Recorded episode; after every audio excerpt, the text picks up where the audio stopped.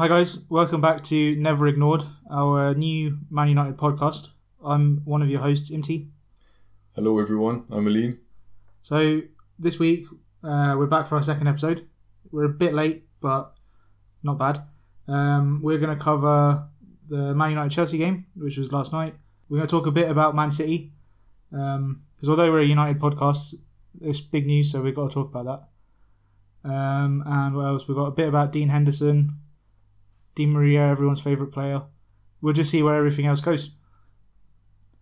Manchester United-Chelsea, the race for 5th/4th. MT, what do you think? Pretty much what you're thinking before the game started, before you've seen any of the action. Yeah, so I was pretty nervous before the game. As usual, for a Premier League game at Stamford Bridge, we don't tend to do very well there. Although we got some recent success under Ole. Was it FA Cup last year? Yes. I think, and Carabao Cup this year. But yeah. Premier League, different story altogether. I think in the Premier League, the last time we won there was 2012 at Stamford Bridge. Probably. So it's quite nice to be on the end of one of those stats that tends to be created by... Usually it goes the other way for us, right? Exactly that. And yeah, apparently it's the first time we've done a league double over Chelsea since something stupid like 1970 something. Yeah, I think it was about 30 years ago. So that means Fergie never did it. Yeah. So I guess you can tell from the way we're discussing this result, we won. 2-0. But that scoreline definitely doesn't tell the entire story of the game. There's a lot to talk about. Let's start with the first half. We didn't start the best. I actually found it weird. For the first 10-15 minutes, we had more possession, which definitely didn't suit us in a game like this. I don't know. What did you think? Yeah, so it was strange being away from home. You could see United were playing quite a high line and pressing. And the formation they've gone with I think this Ollie's done it a few times against the big teams, where he puts three at the back, Shaw playing centre-back/left-back, and Brandon Williams in front of him, and then Wan-Bissaka on the other side. It seems to be working well, and it seems to neutralise the teams that have got a bit better quality. So let's talk about that formation quickly then. So it was basically five at the back, three centre mids, and then the two sort of forward players. Yeah. So what was it? It was De Gea in goal, Wan-Bissaka right wing back, Shaw left wing back. Williams left wing back. Yeah. Shaw, Maguire, Batshuayi. That was just a bit of a left wing choice, left out of the blue. Yeah. In the middle we had Matic, Fred, and Fernandes, and then up front I guess Martial and James. Although at times in the first half it didn't seem like any of them were playing up front. it was one of those where James playing up front is hit or miss, because he's so fast. You think that there's a good chance we can catch a good counter. But yeah, based on what we saw in that first half, that opportunity just didn't come for him whatsoever. There was never an opportunity for him to just run into space onto a ball over the top. Yeah, I mean, I think he's definitely best using his pace and skill on the wing. I think essentially there's a bit too much for him to do. But yeah, these are the kind of games that you want Martial to sort of be that number 9 classic role. But although he did eventually score, I did feel that in the first half he was playing too wide on the left. Yeah. And I think that's the habit of his game. He tends to like to drift out onto that left wing and attempt to cut in and, I don't know, create havoc. But a lot of the time, I think he's just making more hard work for himself. And as you saw with the goal he scored, just getting in those areas in the middle. That's where you're going to get your goals as a striker. Some of the best strikers we've seen at United, that's where they get the goals. If they're there in that position, it's difficult to not get the goals. Yeah, I mean, he made a big, well, not necessarily a big fuss, but he definitely was in a mood when they took the number 9 shirt off of him. He's got it back now, so he needs to play like a number 9, especially while Rashford is out. It's definitely his responsibility to be the main man at the top, and play centrally. Yeah, for sure. But having said that, the header was fantastic. Actually, it took me by surprise. I wasn't expecting it. Yeah, so it shows what he can do if he actually, plays the position that he's supposed to play. Because at times in the first half, James would pick it up on the right, or Martial would pick it up on the left. They'd be the furthest player forward, and they'd have nothing in front of them. I strongly suspect that there's something to do with that little hit he left on Christiansen, with the I think it was an accidental elbow to Christiansen's mouth, but he then has to jump up with Christiansen for that header, and I think Christiansen just wasn't feeling as up to it as he probably would have been. Yeah, and he had literally just come back on the pitch for that moment, so he might have been caught by surprise. Yeah, it was literally seconds onto the pitch, and he had to spring back into action and cover for, I think Jorginho was there at the time. Yeah, but I think if you watch the replays, they swapped. Jorginho was marking him at first, and then they just decided Christiansen's back. Jorginho was like, all right, I'll leave him. But yeah, it was a good header, and there's one good thing we should mention. It was a really good cross as well.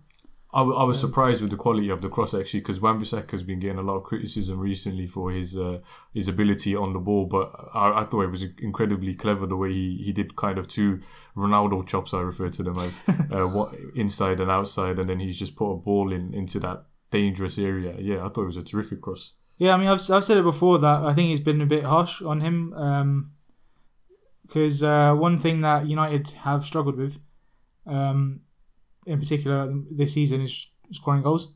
So even if he is making decent crosses, that kind of stuff, we've not, other than Rashford, no one's really been that clinical. So it's not really his. I don't think his poor attacking returns are 100% his fault, because he's shown he can do it. I think we can just both agree that it's refreshing to see a right back that can cross, and have gone the days of Valencia doing the exact same cross 100 times. Absolutely smashing it on the ground on his right foot, never using his left. Probably one is, the Valencia thing. This is going slightly off topic, but that was always a strange one, because there was that one season where him and Rooney had this like telepathic. Yeah. Valencia crosses it, Rooney heads it in. Valencia crosses it, Rooney heads it in. But then after that, Valencia just thought, all right, drilling it is the way forward. And he just always used to hit the first man. So let's have a chat about the Harry Maguire Batshuayi potential red card incident. I think it looked worse in slow motion. So I guess whoever's not seen it, it was Batshuayi's pushed Maguire. Maguire's gone tumbling off the pitch. Batshuayi's tumbling after him, and in slow motion, it looks like he sticks his leg out. Some are calling it a kick. It's quite similar to the Son incident earlier. It was also against Chelsea, funnily enough. I would have been pretty disappointed if that was a red card. Maguire's excuse, not 100% sure, but he's saying that he's trying to stop Batshuayi falling on him. I don't know if you've... So, from my perspective, I think in the sake of fairness and consistency for the refereeing, if Son gets a red card, then Maguire should get a red card. I think it would be a very harsh red card, and I'd have been gutted that he's been sent off for it. But also, I think in the comparison with Son, I feel like, having watched both of them, Son, he puts quite a bit of effort into flicking that foot back up. Whereas Maguire, he kind of just places his foot up, and he does move his foot up, he does. And I know he's backed himself by saying that he thought that Batshuayi was going to fall on him, which was my initial thought, to be honest. But having said that, it would have made more sense to have done that with his left leg and not stick his right leg into it. And I also think the difference between the Rudiger and this incident was Rudiger went down like, as most players do nowadays, and as if he'd been shot. Yeah. Batshuayi, I think he went down, and his downfall was not exaggerating. I feel like the way he went down was justified, because obviously the area he was hit, and I think because he didn't make a massive meal of it, etc.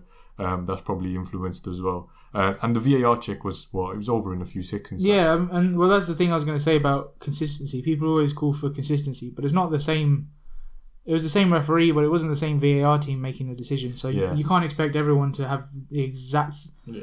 I guess the problem with the rules is there's room for different interpretations. So you can't expect every decision to be exactly the same, and exactly they didn't deem it violent conduct. Someone else might have done. This is one of those things. It's still fairly subjective, and like you said, it was the same referee on the pitch, but in the VAR fan, it wasn't. And I'm assuming from the referee's perspective, if he gets told by his VAR assistant, it's all good, it's clear. He's not going to doubt it. Well, that's the thing. It's supposed to be clear and obvious, right? So if they can come to... I think I'm a fan of the idea of if they can't come to a decision within, 30 seconds, then it's not clear and obvious, in my opinion. So like we'll talk about it later with like Giroud's goal, for example. Seeing it live, I didn't think it was offside, but instantly when you see the replay, you can see his foot is way over the line. But we'll get to that later. But that's clear and obvious. So this, no, not for me. Yeah, no, I completely agree. So then, what were your thoughts then, half-time? We've gone in 1-0 up. So, half-time, I thought our best player was Batshuayi at that point. Yeah. Batshuayi, for me, I genuinely think that was probably one of the worst striking performances I've seen from memory. Honestly, he was absolutely dire. He couldn't get the ball under control. I wasn't too sure exactly what he was doing. I've seen very little of him since he joined Chelsea, but he went on loan to Dortmund for a bit, and he seemed to do fairly well there for a while. Mm-hmm. He was on loan at Palace last season. For all accounts, he looked reasonable at Palace as well. He was on loan at Valencia for a bit, but I don't think he set the world on fire there. But some of the chances he was missing last night, we kept saying to each other over WhatsApp, I was saying at the start, thank God Abraham's not playing. Yeah. And then it was like every time Batshuayi got the ball, it was just like we just repeated it again. Thank God Abraham's not playing. Yeah, I think they've sorely missed Abraham up front. Yeah. I think he would have tested the keeper to definitely. Minimum. I mean, they created especially the. I think was it when Pedro went? It was either Pedro or Mount. I can't remember which one of them went through and then played Batshuayi in, and he was all right. Fair enough, he had to hit it first time, but he was basically on the 6-yard box. Yeah. And I was just 100% expecting the net to burst, and then actually it's gone about half a mile wide. And when you got someone like Giroud on the bench, it's a bit of a strange one. That I mean, Giroud's not the best striker in the world, but you'd bank on him finishing those kind of opportunities. I mean, you've seen it with the goal he scored, albeit being offside. In and around the box, I think he's probably a much better option than Batshuayi at the moment, but that's not really our problem. If Lampard wants to keep playing Batshuayi, I'm all for it. Yeah, no, I completely agree. Giroud's got, I think Sky Sports said yesterday, he's got the second most goals as a substitute in the Premier League, which is quite impressive. It's higher than Hernandez. So maybe start Batshuayi, take him off after a minute. And then Giroud comes on. Or take him off after the 26th minute and everyone can clap. This is a famous Chelsea move. But yeah, other than that, first half, I don't think it was our best half, but Wan-Bissaka and Martial came with the one moment of quality. Other than that, I'd say the notable moments was probably Kante going off injured. I think the Maguire VAR incident and then the goal. But other than that, the first half it wasn't anything that was particularly entertaining. Yeah, I mean, I was starting to wonder where's our goal coming from, because as I was mentioning, it just didn't seem like we were playing anyone up front. Yeah. And yeah, when you got Williams and Wan-Bissaka playing as the wing backs. That's when you want Martial and James to go more central. They don't need to come out to the wing to collect the ball.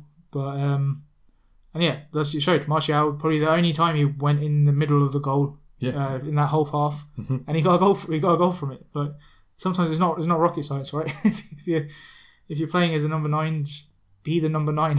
Exactly that. So second half kicks off. First notable moment: Zuma scoring from a header from a corner. Yeah. So that goal was coming. So moments before that, Wan-Bissaka made that incredible block. Yeah, Wan-Bissaka with his spider legs. I can't remember, was the De Gea save from Mount just before they got the equaliser? From the free kick or when what was it? The handball, the Batshuayi handballed it, and then De Gea saved it. Yeah, that was before. Batshuayi would have tapped in the rebound. Yeah, but he handballed it. Yeah, so that, and at that point, Chelsea were on top.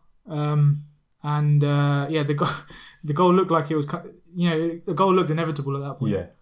And it did come with the Zuma finish, which was a good finish to be fair to him. He shins it onto. Yeah, so onto he has volley. Actually he's gone for it with his left foot, missed it with his left foot, it's hit his shin and then smashed it in with his right foot. Yeah. But yeah, luckily for us, VAR was present and watching. So I don't know what you thought about it, but for me, I agreed with their assessment. So, I guess if you're not seeing it, Fred nudges Azpilicueta. Azpilicueta pushes over Williams. Yeah. So, in my opinion, Fred, like you said, he nudges Azpi. I think that's not ever going to be given for a penalty. I think that's very standard. Yeah, I mean, Azpilicueta said it himself afterwards. He said he's not going to ask for a penalty from that. Because for me, Fred's arms were down. He nudged him. The key difference was then Azpilicueta put his hands up and properly shoved Williams over. I mean, I do accept he probably wouldn't have hit into him if Fred didn't, but that's part and parcel of the game. You know, those things happen in the box. Exactly that, and I think if the ball doesn't have the trajectory of passing over Azpi, the referee doesn't care about that. But, yeah, potentially. But because it's gone straight over the head of SP and, you know, Brandon Williams and had hands up, pushing the back. I got no. Williams had a fair chance of getting his head on that. I think it was a fair decision. I think that Fred's push on SP wasn't enough to warrant a foul or, you know, a penalty. And that, the referee made the correct decision. Yeah, I'm with you on that. And then I suppose then Chelsea seem to, once they had that decision go against them, they seem to just sort of think, at that point it's not their night. Yeah. And they just seem to be like, oh, forget this then. And then we finally got a chance for Bruno to show his quality. So yeah, managed to get a free kick in a pretty good position. I think Fred won the free kick, didn't he? Yeah, he got... Which he had a really good game. He won the ball high up the pitch so many times, which is not something we've had in recent years. Usually, when the opposition have the ball in their defence, they just have all the time in the world. But Fred was hassling them. He was hassling the midfielders, and he won the ball a lot. So that I was impressed with that. And yeah, when Bruno hit the post, I was thinking, oh man, that was such a close moment to being like a dream start for him. It was a hell of a free kick because he's bent it around the wall and he's gone near post. And he's taken the keeper by surprise. Yeah, it was just great technique. There's something funny that I didn't notice about Caballero. I guess we never mentioned Kepa. Kepa still hasn't got his place back for Chelsea, but Caballero, for both the first goal and that free kick, the Sky Sports commentator pointed out he dives after the ball goes past him. So especially if you watch the first goal, Martial's headed it in, the ball's hitting the inside of the side netting, and then Caballero dives. So speaking from experience, that's a classic goalkeeper knows he's not getting it, but he can't stand there because it looks worse. Yeah, exactly. He knows it's going to look worse if he's just stood there. So he thinks, all right, I've got to put the dive in anyway. Yeah, got to make it look like I tried. Timed it horribly. But yeah, it was a really good free kick, the one that hit the post. I'd have loved it if it went in, but yeah, it wasn't quite meant to be. But you know, a couple of minutes later, another set piece, this time a corner. And there's a really good ball that he swung in, and Maguire finally getting on the end of one of these. Hazard Maguire's a big header, times his run correctly, gets the header on target, low, into the ground, celebrates, high-fives people in the crowd. Yeah, and it's in front of the away end as well, which is nice for the guys there. Yeah, it was a phenomenal header. It's been coming. It's been a long time coming because he does tend to get his head on at set pieces, but usually not a great header. He tends to a lot of the time header it back across goal as well. Yeah, so I've noticed a lot of the corners that Fred and others take, they tend to be sort of floated. Yeah, and deep to the back post. So there's not much pace on the ball. It's just sort of lumped into that area. Whereas Bruno had some proper whip on it, and it was all Maguire had to do was get on the end of it. Really. Exactly. So when you deliver it like that, Bruno's put all the work into it. You just got to get it on target. Yeah, I was saying he's in the space of those 2 minutes, he's knocked everyone else off corner and free kick G. Yeah. And even then, a couple of minutes later, he had another free kick that was on the right hand side and quite deep. He swung it in, and Maguire's got on the end of that as well. Like suddenly we became a threat from set pieces, which I think there was a stat earlier in the season. It's probably still true. We were probably one of the lowest amounts of goals scored from set pieces at the moment. Yeah, I think we're very, very low ranked on that scale, and then at the same time we're second. We've conceded the second most amount from corners. So I'm not sure how much Fernandes will improve that, but definitely we're definitely more of a threat now going forward. Well, the good news is when Sky Sports flashed that statistic up, Chelsea are now level with us on conceded. Okay, that's good. Yeah. So we're catching them in the league, and then they're catching us in dreadful defending. Yeah, exactly. So then the next significant moment is Giroud. Giroud scores. Offside. Yeah, I mean, like Neville said on commentary, I'm not sure why there was any complaints about that. Yeah, I agree. I mean, we've had a few in recent weeks. Wolves had another one it always seems to involve Wolves on Friday night against Leicester, where I think it was Neto. His studs were basically offside. That I can see you being upset about. Neville brushed that off as well. He's saying, offside's offside. But I don't know, studs, armpits, that kind of stuff. I can see you getting upset about that. You have to ask yourself how much of an advantage it gives you. Yeah, really. Exactly. But Giroud, his whole foot was over the line. Fair enough, he scored with his head, but he was offside. It's one of those. So during the game, I think on commentary, they mentioned VAR is taking more away than giving. But as you said before earlier, MT, when something like that in real play, you don't notice it's offside. I didn't notice it's offside. It's only when you see the replay. Now, a season ago, that's a goal given, 100%. Referee's not going to call back for it. Linesman hasn't put his flag up. Well, to be honest, seeing that on the replay, I would have hoped the linesman would spot that one. That one to me was clear enough that the linesman should be flagging that. Yeah. I'm hoping the reason he hasn't flagged is because they've been told to let the play run. Potentially. So, but you'd like to think that one he would be flagging. I'm a bit sceptical because I remember United Arsenal when Aubameyang scored, he was about a mile onside and the referee. So I'm again willing to give the linesman the benefit of the doubt of that was quite early on in VAR's tendency, right? So maybe no one was sure about do I flag, do I not flag? That one he flagged, didn't he? Yeah, he flagged. Yeah. So that was a bit upsetting because he gave us the impression that he was offside. Yeah. But overall, it was a good call, and like Neville said, you're either on or off. It sounds like they're going to try and refine that rule, and I don't know how they're going to refine that rule, but I think there's going to be some kind of benefit of doubt margin placed into it. Maybe I think for those calls with like studs and armpits and elbows and etc., maybe that will have some play. It'll be interesting to see how it plays out. Yeah, I think for me, stuff like studs, that's not you. You're not part of that. Your armpit, I mean, if someone lifts their arm up and scores with their armpit, I've never seen that before. Stuff like that. If I think about it, I don't know why it isn't this way, but of course it should be with body parts you can score with. Yeah. So, for example, elbows, no, because you can't, it's handball. Studs, yeah, because you can roll it in off your studs. There's been times where literally someone will get a stud. Yeah, I take that point. But hands, there's been ones where someone's arm is off or etc. Armpits and stuff like that. I don't think that should be. For me, to be honest, I think the only way they're going to sort out the debate would be if they do, it's just where you're standing. Because I also think, let's say you're standing still but your head's leaning in front. Again, how much advantage do you get from leaning in front? So you're saying your trailing foot? Either foot, whichever planted foot. You're planted, which, potentially, because realistically, the rule was brought in to stop goal hanging and to stop people just standing. So if your head is leaning in front, you're not trying to. You weren't just hanging out by the goal.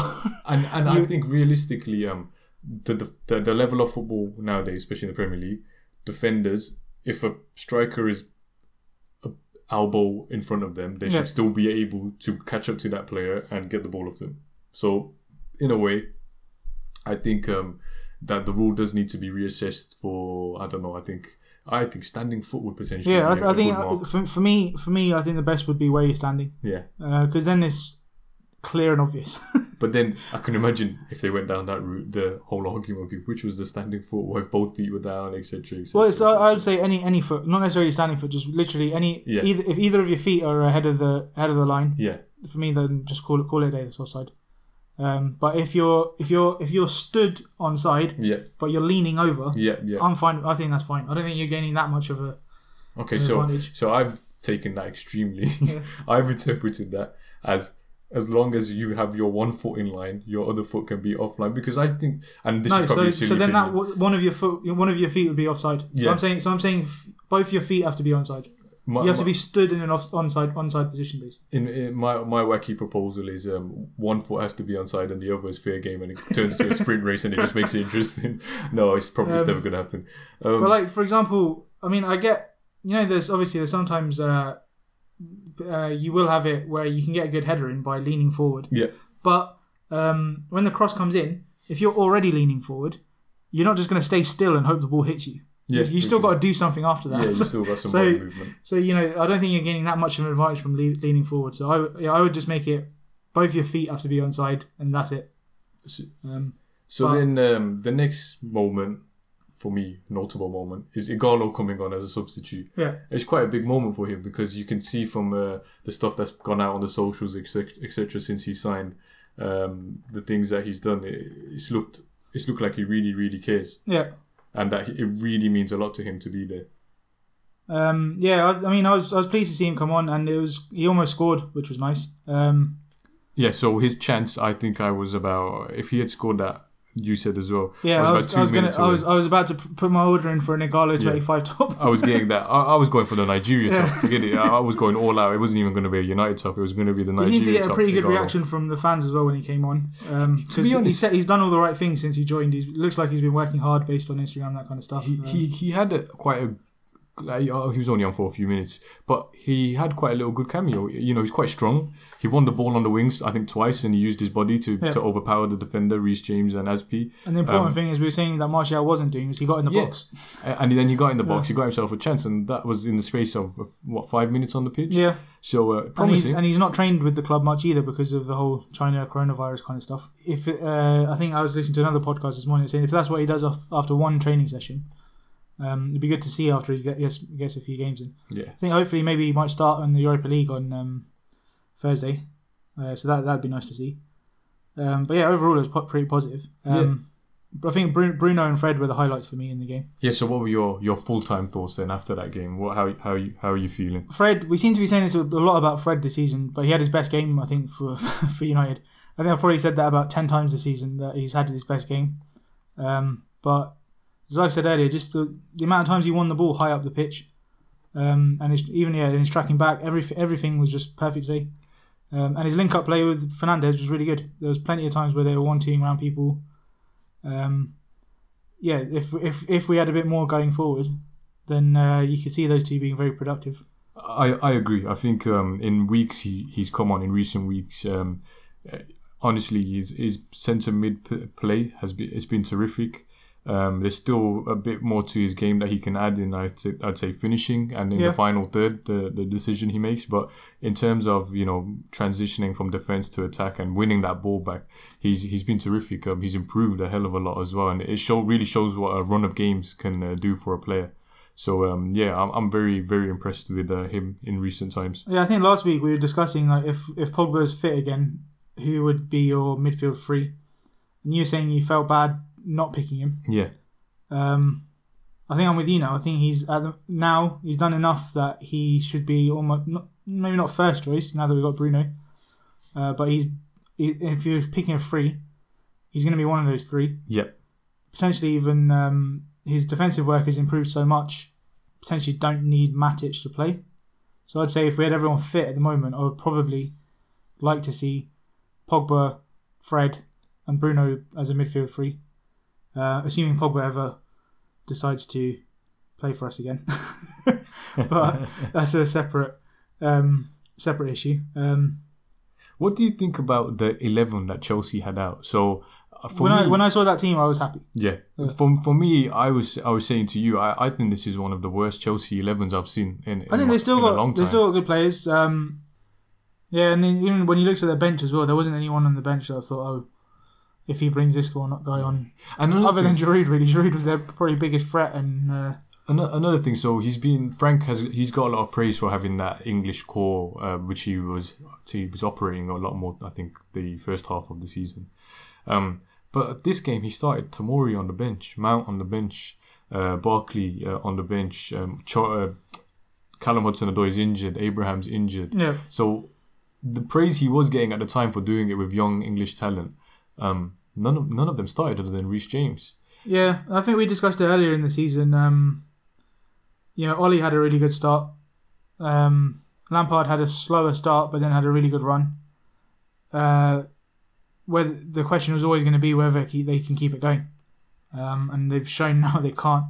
The only reason why they're still in fourth is because the other teams have been as bad. It's because the other teams don't seem to want to be fourth. Yeah. But having said that, I guess we'll look a bit forward now. It's a massive result for us because Spurs and Chelsea are playing each other on a Saturday. Chelsea are 4th.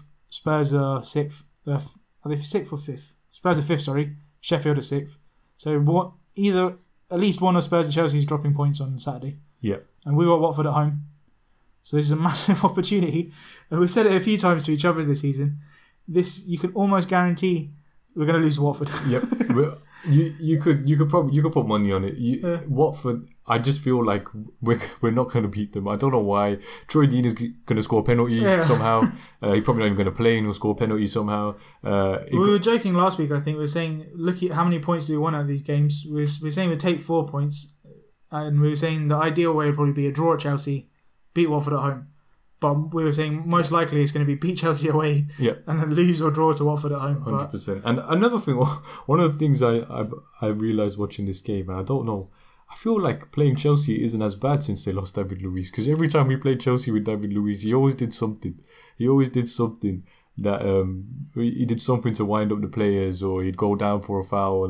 The one that sticks in my mind is the one where he was rolling about on the floor, laughing, covering his face. I think it just he was part of a better team then, right? Yeah. He still had Terry around. He still had even Lampard was still playing for a long time with Luiz. That since he's left, they haven't really replaced. He's not the only. Well, he's not. I've never really rated him much as a defender. I think it's like Gary Neville used to say, he's like a PlayStation defender. Have they ever really replaced John Terry? No, they haven't really. They're not replaced Terry. They're not replaced Lampard. I think they attempted to replace him with like Christiansen and Zuma, etc. They haven't spent a lot in their defence actually. No, looking back, Rudiger I think they paid a fair fee for, but most of the others are like Christiansen from their academy, James is from the academy, Azpilicueta has been there for a long time. Mm-hmm. Even players like Ivanovic they've not replaced. Like Ivanovic was like almost like their John O'Shea for a long time. Yeah. You could play him anywhere in the defence and he'd do a job for him. So. Post-game, Sky Sports were interviewing Fernandes and Maguire. Yeah. And Fernandes said something which I quite liked.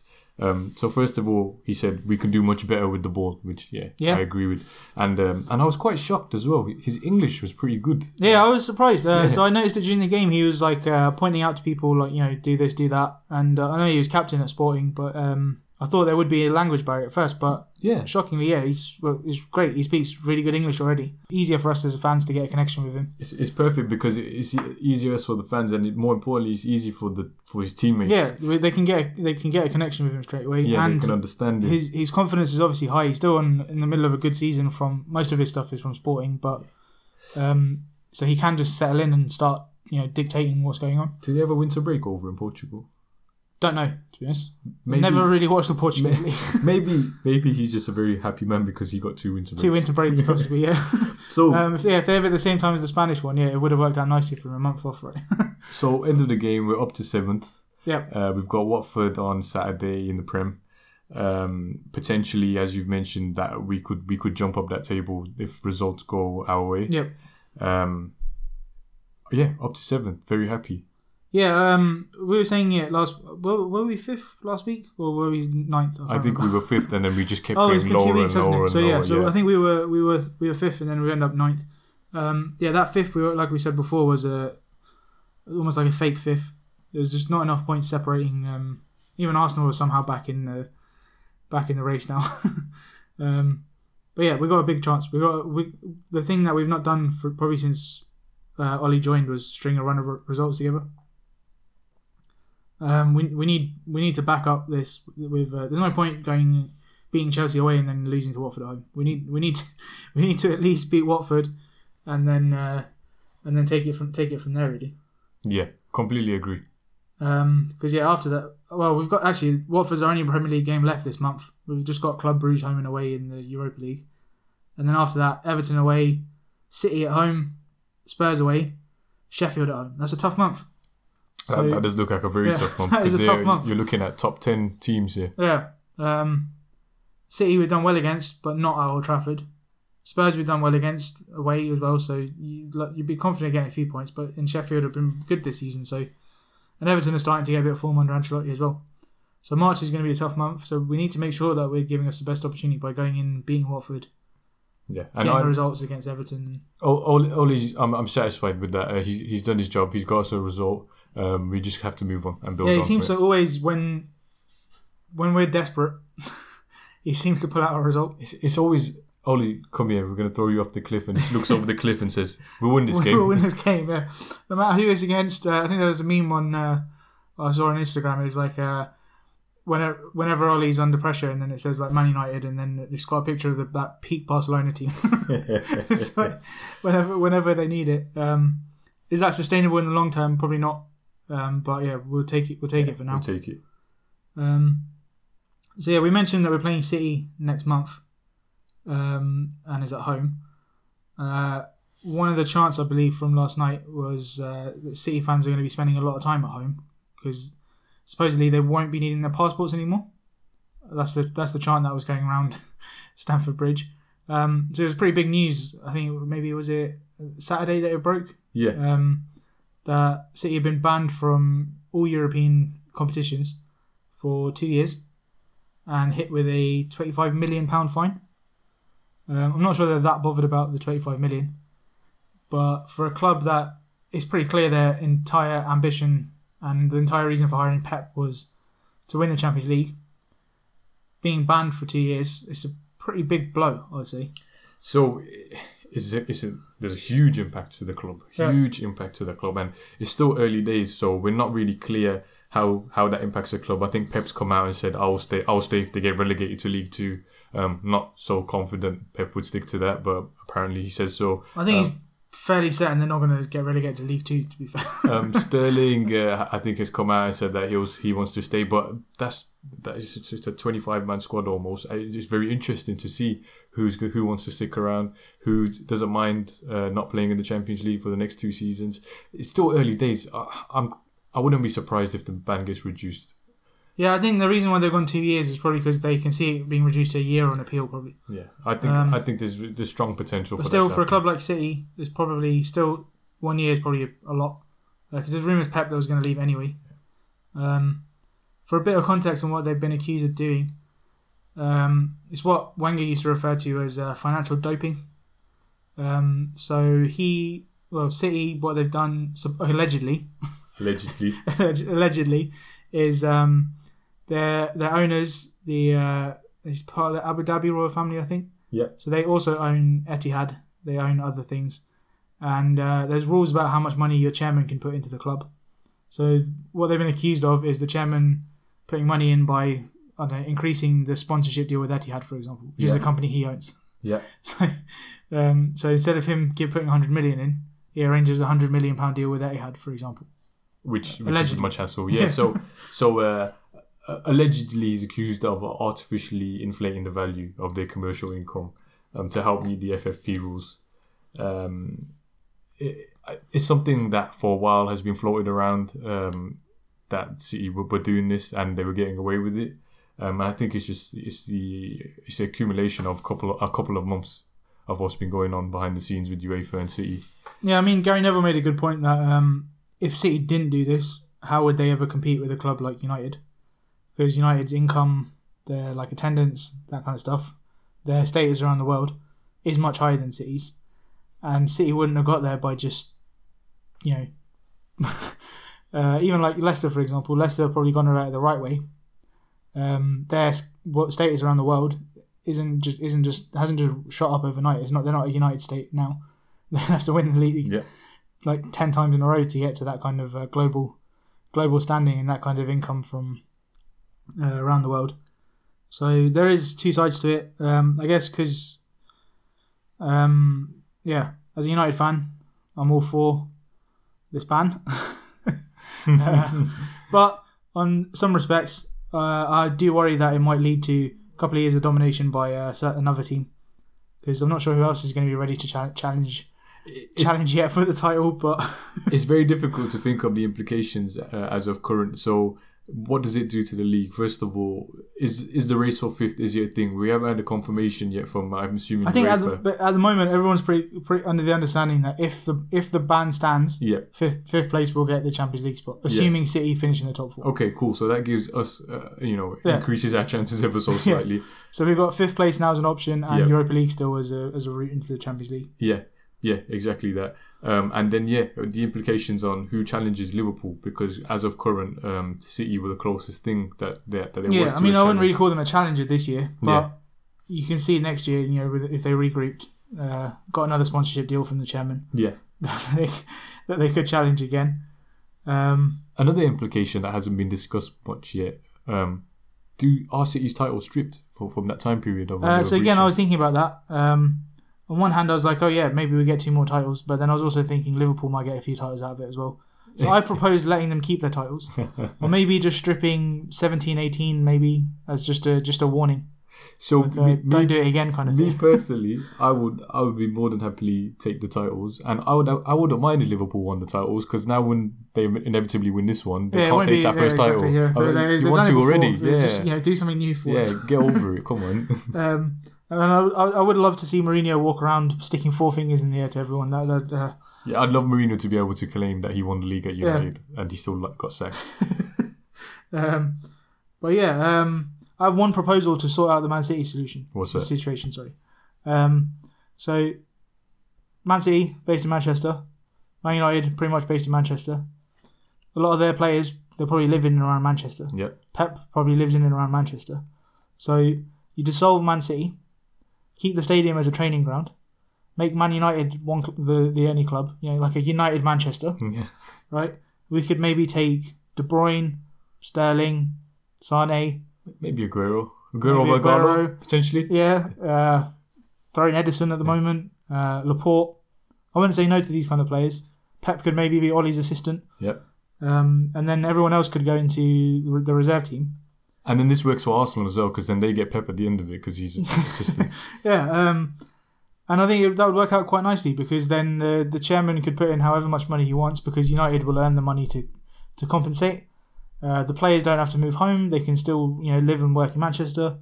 Yeah, so I think it's a good solution for everyone. The work commute doesn't differ. Yeah. Training ground's not as far. The City players will get to play in front of a full house every week instead of an empty stadium. Yeah.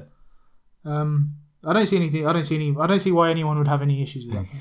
Terrific proposal, to get it down in words. Send it off to UEFA. See what they think. I'll put it forward. I'll send it to the guys at Man City and see what they think. Gather some opinions. So you just talked about all those superstar players.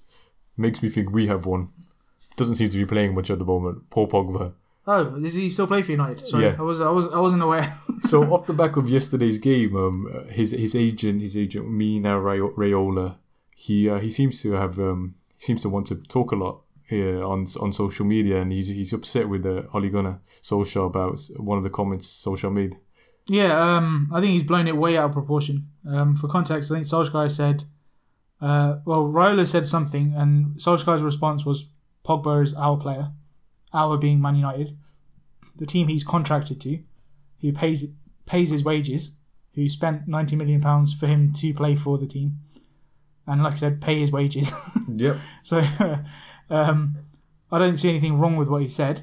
Raiola's then gone and accused him of saying that he's come back and said, no one owns the player, slavery's been abolished. I hope Solskjaer is not implying that Pogba's a prisoner. What Raiola has said is absolutely ridiculous. Yeah. The stretch he has attempted to make is he knows he's an idiot. Yeah. He's thinking, how do I try and make Solskjaer look like an idiot? All he's done is made himself look like more of an idiot. Yeah. If anyone was ever on Raiola's side, I think now people are like, okay, maybe not. And again, I was listening to another podcast, and they said, if this is what prisoners are treated like, sign me up. Like, if you go to prison to be on 300k a week, and to seems like to go on holiday whenever you want and never actually play. Sounds alright to me. It's ridiculous. So this was his initial tweet. He tweeted a series of screenshots, as all good tweets go on Twitter. Paul is not mine, and for sure not Solskjaer's property. Paul is Paul Pogba's. You cannot own a human being already for a long time in the UK or anywhere else. I hope Solskjaer do not want to suggest that Paul is his prisoner. Yeah, so word for word. Again, I don't know where he got any of that from. Yeah, I mean, I don't know what to say. I don't know what to say about that. If Raiola, if you're listening, I think he's a fan of the podcast, right? Yeah.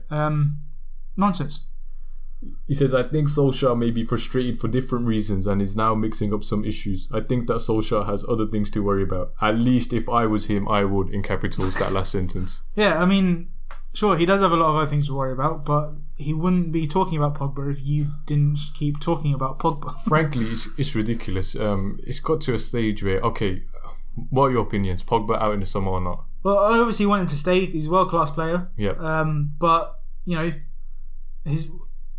even if he wants to leave, his agent's made it clear he wants to leave. They've made it clear once. What is the point in going over and over again? He can't do anything now. They're not going to cancel his contract. He's got the Euros in the summer to look forward to. Just let Pogba focus on getting fit and playing some games for United, and then whatever happens in the summer happens. I'm a massive fan of him, of Pogba, not Raiola. But I think it's time to accept that all of it is just causing too much trouble at United within the dressing room, amongst the players, in the media. It's not the attention we want.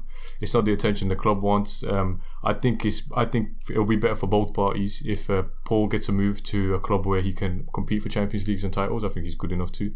And I think it'll be better for the club to invest that money into other players that won't have that level of spotlight. Ultimately, I'm a bit disappointed that I'm not sure how this stuff works, permissions and all that kind of stuff. But I'm disappointed that one of our players' agents has come out and hit out at the manager in that way. I think it's not needed. The player's not even in the squad at the moment. Let the squad continue doing what they're doing. How many games has he played in the last 3-4 months? That one substitute appearance against Watford, and then that's it.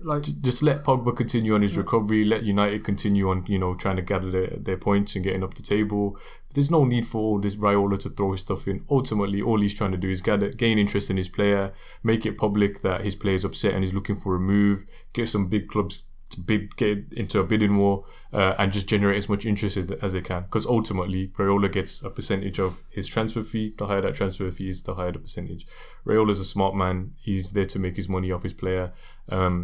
It's a shame that football has gone that way in that extent, and I think that from a United perspective, we should avoid working with those kind of agents, and sometimes we just have to accept that if a player we want has made that decision to be with that agent, we shouldn't look at him. And I'm very happy that with Haaland, we didn't pursue it, because, in hindsight... It would have been the same thing in 2 years' time. Exactly that. If United hadn't moved on as Haaland or whatever would wanted, we'd be in the exact same boat. In hindsight, look, when he was scoring all those goals in his first few games, I was like, why didn't we get him? But you know what? After looking at everything that's happened with Pogba over the last few days, maybe it's a blessing we didn't get him. Yeah. I think it's good that we're trying to restructure our core values in terms of what players we sign, and that we're not going for... Because I'm confident about a season or two ago, we would have bought Haaland in a second and put up with dealing with the agent and all the ridiculous fees, etc. So I'm happy that in hindsight, we didn't go for Haaland, and we are trying to avoid any further ties with Raiola. I was reading a few weeks ago, Jesse Lingard... I was going to say, so the only player we'd be left with is Lingard. But yeah. I don't see things going that way with Lingard. And I'm not too sure exactly why Lingard signed up for him. Look, these deals, they're not transparent to people like myself. The only thing I can think of is he thinks United are falling out of favour with him. Yeah, and he's a marketable player. Yeah, so he wants Raiola to get him the best move, whatever's next. Yeah, look, Lingard's one of those players. Commercially, he's a good asset. He's in all these adverts. At the moment, he's certainly not... I don't know when his contract's up, but he's certainly not doing enough at the moment to get a new deal. I guess... hiring Roland makes sense to whatever's next, I guess. Yeah, it's likely Jesse's got his eyes on his next move. There's no other reason why he'd hire that agent. Not even that he's angling for it. It's just he's probably wary that it might, his time's coming. His time might be up. Yeah. So it's not. I think he's one of the ones who he would want to stay at United, but it's whether United want to keep him anymore. It's a shame, because when I listen to if I listen to a podcast, I see interviewing a player that played in the early 2000s, etc. The way they speak of their agents were just there as somebody to make sense of contracts and help with the deals, etc. But the way that the deals are now, everything is it's almost like players are contractors. And they're not property of the club. They're not assigned to the club. They're a contractor. They're assigned to their agent, and they're freelancers almost. And it's a shame, because I think a big part of football is that club should be like a family to you. It should mean everything to you, or you'd think it would anyway. I think football's almost become like modern workplaces where people just see it as an employer rather than a provider, etc. I think the way it's going, I hope it stops. I hope it doesn't continue in that fashion. But I think the word that gets you thrown around a lot, and it's Sounds quite dramatic. Mercenary. Yeah, I think that mentality is becoming more and more prominent. I think they should all be subject to IR35, whatever that means, and you know, go to pay for their tax and stuff like that, and see if they think they're prisoners after that. But yeah, I don't know. We could probably talk all day about contract issues, footballers and their lifestyles nowadays and stuff like that. I think another player that. His future's up for debate. He's had a very, very good season. Sadly, not for us, but for Sheffield United, is Dean Henderson. I know we wanted to talk a bit about him. He has been phenomenal for Sheffield. The only mistake I can remember as of recent was the one against Liverpool. Yeah, but that's because the Premier League's fixed, right? So he didn't have a say in that. He had to do what he had to do. He's held to ransom. Yeah. And I remember as a result of that, his manager Wilder came out and he publicly kind of said, you know, if he wants to be Man United's goalkeeper, he can't do stuff like that. Yeah, the thing is that United and England, if he wants to be their number ones, then he could have reacted badly to, but he seems to have taken it on the chin. Yeah, it was refreshing because it's a mentality that you see is disappearing from the game. And yeah, whereas you look at Pickford, so Pickford's made a lot of mistakes recently, and he came out and said, "Oh, people just want to hate you when you get an England team," which is not the case. People are hating on him because he keeps making mistake after mistake after mistake. Yeah, yeah. And he's not acknowledging it. Yeah, unfortunately.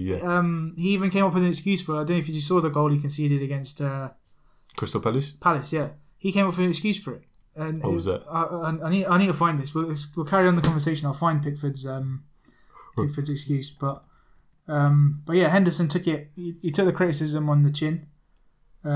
So what do you think? What happens this summer? Henderson says, "I want to play for Manchester United." He goes and knocks on Ollie/Pochettino's 2-bedroom flat and says, "I want to play for Manchester United." He goes to Ollie's assistant, Pep. Yeah.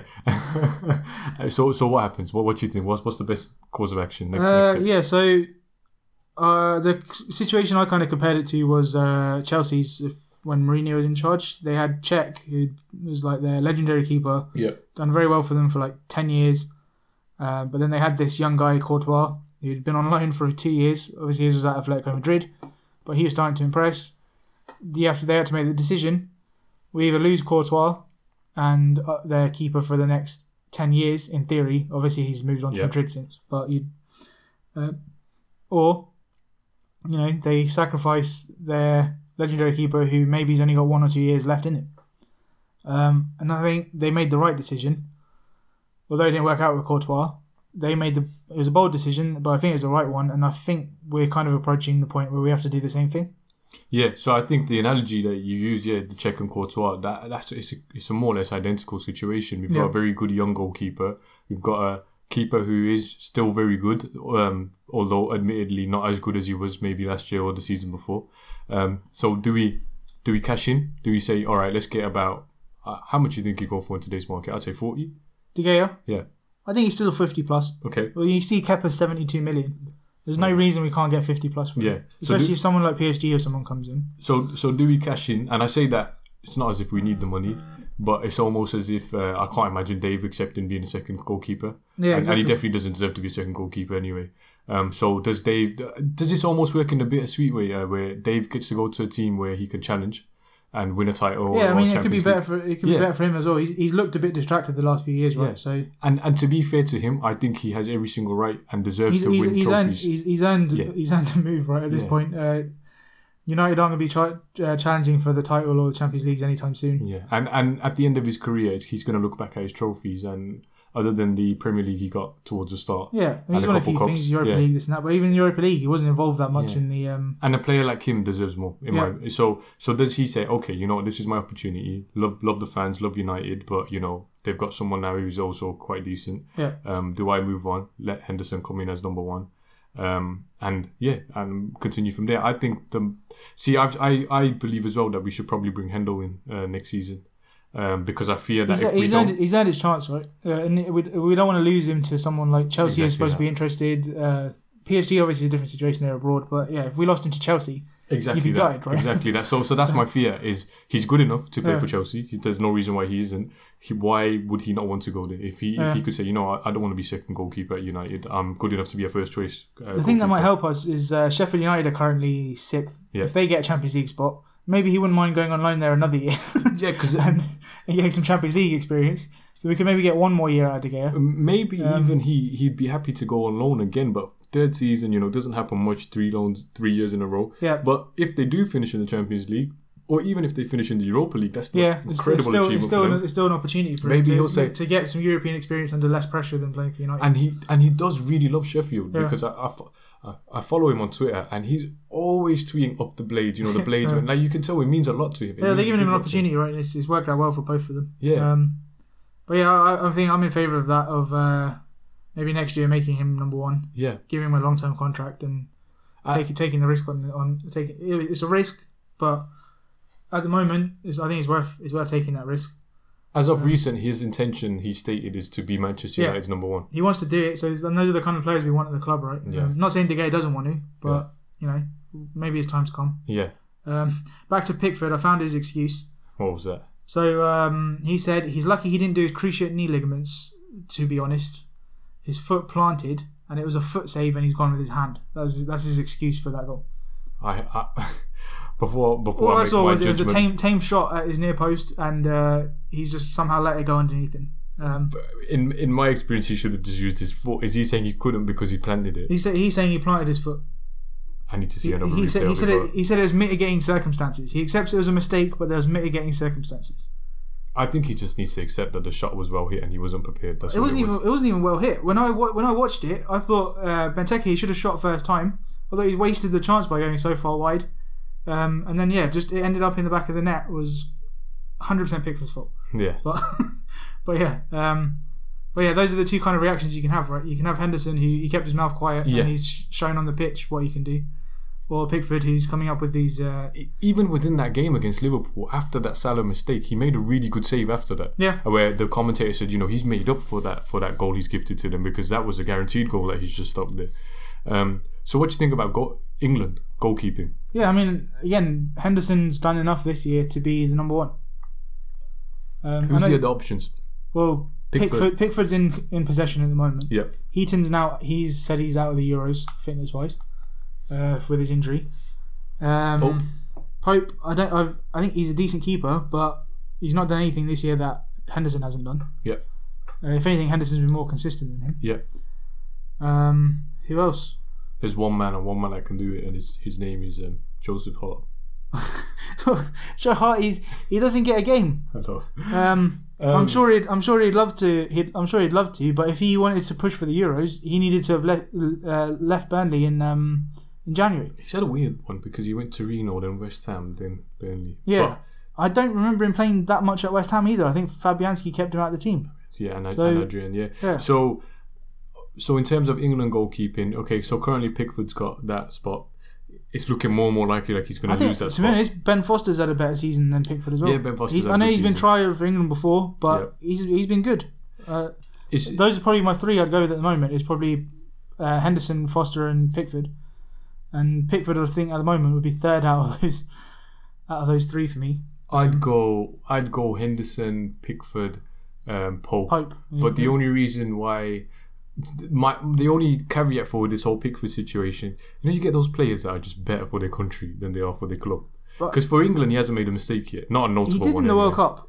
He wasn't that great in the World Cup. He was very good leading up to the World Cup, but during the World Cup, he wasn't. I don't think he was that fantastic. He had that for me in the World Cup. He did well in the penalty shootouts. Yeah, I don't know. During the game, he just looked like he's the Colombia game, but then. For me, the save that made me like realise that he's quite a good goalkeeper was, you know, that shot that someone took from miles out in like the last second of the game. Oh yeah. And he just flew to his top left corner and he stopped that from going in. But they didn't show any replays of that. I don't know if the cameraman just didn't capture it. It was like hardly, and it's very difficult to find footage of it as well. I think because the ref was about to blow. So the cameraman had already begun his pan away to, you know, begin doing whatever it is. The other thing is, right, is England, we're not good enough to have a keeper that can't concentrate for a full 90 minutes. Right? The keepers that are for England, they have to be, you know, on it 100% of the time. And the other thing is as well, the defenders that Henderson has in front of him for Sheffield, they're very strong and they're good defensively and they're very structured. They stick, you know, the credit to the manager. Is that going to be the same in England? Because if you look at probably the starting back four at the moment, and this is just a guess, but I'd imagine it'd be Arnold, Maguire, Gomez, and Chilwell, I guess, is his preferred left back. Yeah. Trent is suspect defensively. There's no two ways about it. Obviously, he's very good going forward, but he is suspect defensively. Yeah. Maguire and Gomez is probably going to be a pretty solid partnership. Yeah. You'd have to imagine. Yeah. Chilwell, I think he's pretty good at both going forward and defending. So I think he's got some decent defence in front of him. But yeah, you never know with England when tournaments come about. Things tend to go wrong. Yeah. So, well, potentially next summer we could have England's number one goalkeeper in our net. Yeah. So exciting times. Yeah, I think he's definitely worth taking a chance on. So we've not got much else that we wanted to go through today, but there was one funny story Aleem noticed. It's kind of on the same theme as Pogba being a prisoner at United. It's about our favourite former number 7, Di Maria. So Mr. Di Maria. Yeah, the legend, the man, the myth, the legend. So it's come out recently. Di Maria has come out in an interview and claimed that he was forced to wear the number 7 at Manchester United. I would have left on the spot if you're forced to wear a number at a football team. Wow, how can you live under those kind of conditions? First of all, I imagine he was asked if he wants to wear the number 7, to which he probably said yes. Yeah. I can't imagine he said, no, this is too much pressure for me. I'm very confident he was asked, because commercially it's an attractive number. It sells more shirts, right? Especially, you're the record signing, 60 million, whatever, big expectations. Yeah, and even in hindsight, whatever number he took, he would have sold shirts, most likely. I think he's very angry about his time at Manchester United. I think he's not been helped since we knocked PSG out of the Champions League. Yeah, I think that's just added rubbed salt into his wounds, especially with Ashley Young sending him into the stands. But what kind of nonsense is that? Forced to wear a number, and he's putting that. Is he using that as an excuse to some of it not working out? Yeah, well, he probably is. Overall, there's a lot more worse things in the world you could be forced to do than to wear the number 7 for Manchester United. I'd do it any day. I'm pretty sure most people would. No, I don't know. It just sounds, now that Di Maria is saying he's being forced to, I don't know. It's just could be traumatic. Yeah. There could be a lot of worse. Like I said, there could be a lot of worse things. Like if he had things to say about Van Gaal not giving him an opportunity once his form dropped, yeah, fair enough. But going on about being forced to wear the number 7, the people always going about how our number 7 top is cursed. It's a shirt. I think it's just once you're I can understand the history behind it. Beckham, Ronaldo, Cantona, blah blah blah. It should be an honour to take the shirt, but once you're on the pitch, you're not going to be. Well, I'm not a professional footballer, but you can't be surely just stood there on the pitch and thinking, I'm number 7, I'm number 7, I'm number 7, I'm number 7. I've got to do something. I'm number 7. I think it's just an exaggeration of the overall pressure of being a Manchester United player. I think regardless, there's definitely pressure being a United player, but whatever shirt number you take, you've got pressure on. And I think some people just like to associate, he's got the number 7, etc. Yeah, I don't think it's got much to do with anything. The curse of the 7, whatever the media refer to it as. I think it's just a general level of pressure that you get at being at Manchester United. That's and obviously we had Ronaldo. He won the Ballon d'Or at United as number 7. You could say the shirt's cursed, but really it's going to take a while before you get someone who, if you get someone who's going to live up to his standards, right? The shirt clearly wasn't cursed, as Michael Owen justified it completely. Goal in the 4-3. Yeah. He's got a Champions League hat-trick. Yeah. I think Valencia must have scored at least one goal with it. Memphis scored a couple of good goals against Club Brugge, I think. Midtjylland. I think it's Club Brugge he scored against. It might have been Midtjylland. I don't know. He scored a couple of goals in it. Sanchez, he scored against Arsenal at the Emirates. Yeah. And in the emphatic comeback against Newcastle. Yeah, I was actually just watching those highlights just the other day. He's got a good header against Spurs in the FA Cup semi-final. So I think overall the number 7 has been a massive success since Ronaldo. Sanchez loves the number 7 so much that he has reserved it for his return. Yes, his much anticipated return of next season. Yeah, where all will be forgiven. While we're on Sanchez, we might as well finish quickly about Inter signing every single Premier League player available under the sun. So they got Sanchez from us, they got Lukaku, they got Young at the moment. They've also got Eriksen, they've got Moses. Yep. Is there anybody else that's running out of contract? If you listen to the podcast, I think Chong is linked with them. Yep, Chong is. I wouldn't be surprised if Gomez goes there. I think Matic is out of contract. They might as well take him as well. Take Mata too. Yeah, just go the whole hog. Just making it's like I used to do this on Football Manager. when you get to the start 1st of January, you can set your search filter as contracts expiring in 6 months. Yeah. And then just you can offer contracts to all of them and just see how it goes. Maybe whoever's in charge of inter scouting just likes to work from home a lot, and that is the way you work. Yeah, from they home. They live in the UK or something. They've only got Sky Sports, and they just this Premier League player looks all right. Let's send him over. But what's incredible is it's working for them. So fair play to them. They're top of the. I believe they're third now. Are they third? Yeah. So they lost Lazio the other day. Ah, yes. So Juventus are top, Lazio second, and Inter third. Ashley Young actually scored. Yeah. While we're on that subject of Young scoring and Lukaku, blah blah, I've been seeing this thing going around recently saying they weren't rubbish. They just played for Man United, and I think that's the most ridiculous thing I've ever seen.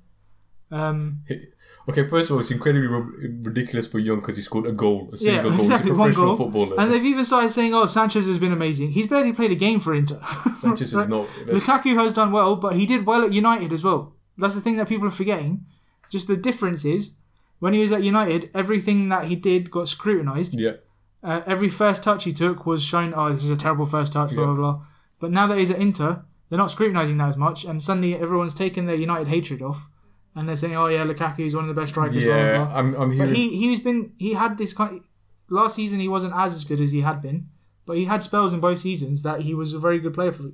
Yeah, so I'm seeing a lot of people who had slated Lukaku when he was a Manchester United player, and now they say, look at him, he's very decent. Yeah, no one brings up his first touch anymore. Yeah. No one, But at the end of the day, I think that just says it all. Being a Manchester United player, it's a different league. It's a different game to everyone else. Yeah, exactly that.